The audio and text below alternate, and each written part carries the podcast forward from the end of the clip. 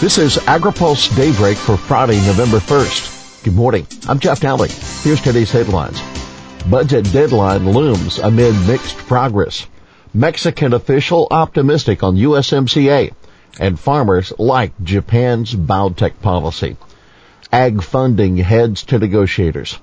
The Senate has made some progress toward funding of federal agencies critical to the food and agriculture sectors, but the clock is ticking down to the stopgap spending bill that has been keeping the government open since the fiscal year started a month ago.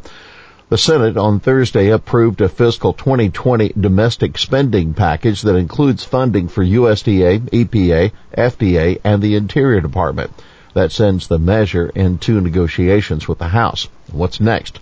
Democrats are blocking action on a separate spending package that includes the Defense Department.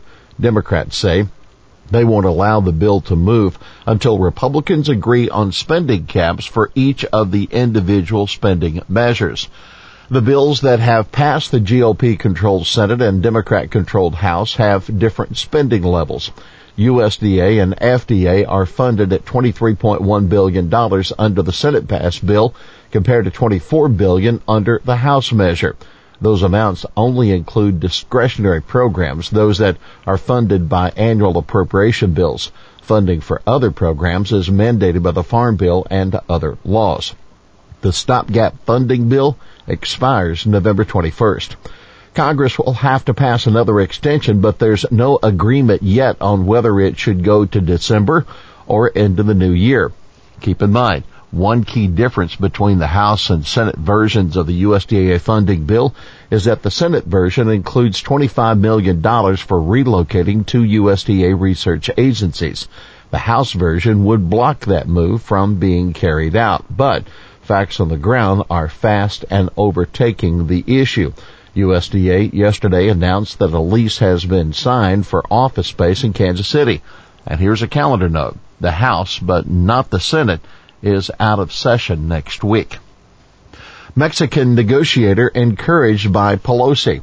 Mexico's top North American North negotiator, Jesus Seade, said he's optimistic the White House and lawmakers can reach an agreement on the U.S.-Mexico-Canada trade agreement before Thanksgiving. Seade was basing his outlook on conversations this week with House Speaker Nancy Pelosi and U.S. Trade Representative Bob Lighthizer. Seade told reporters he sat down for two hours Thursday morning with Lighthizer and conversed privately with Pelosi Wednesday night. Speaking about Pelosi, he said, she gave me a positive message. We hope to see this come to a conclusion soon. Seade said he responded simply by saying, that's great to hear. But Seade cautions against assuming Mexico will sign off. Even after the House Democrats and White House reach an agreement on USMCA, Canada and Mexico will still have to agree to the alterations to the deal, and that might not be a quick process.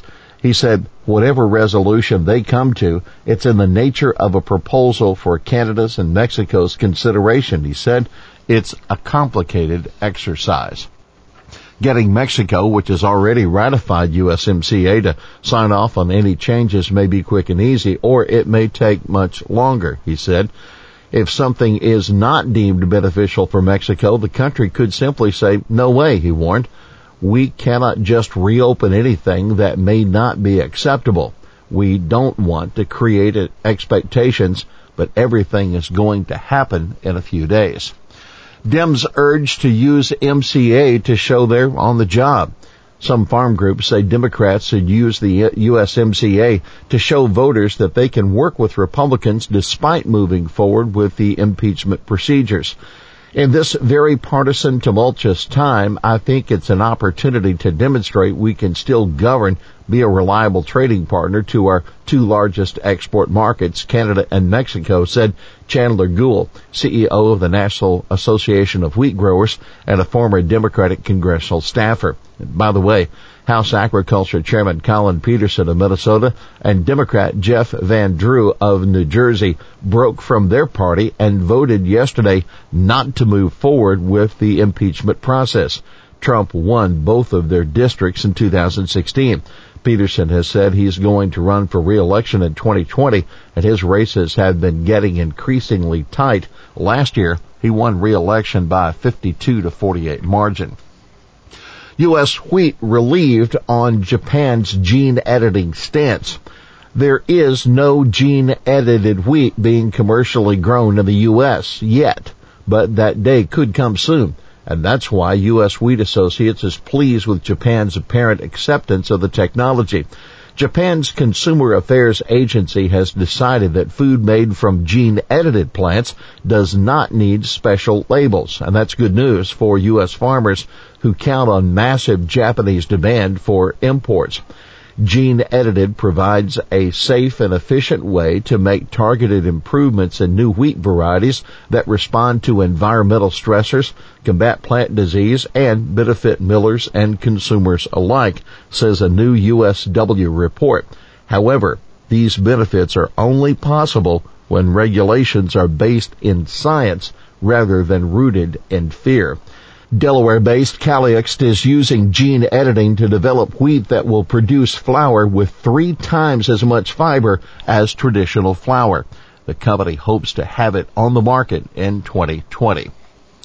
Organic Group makes case for reinstating livestock regs. The Organic Trade Association is asking a federal judge to force USDA to reinstate animal welfare standards that the Trump administration withdrew.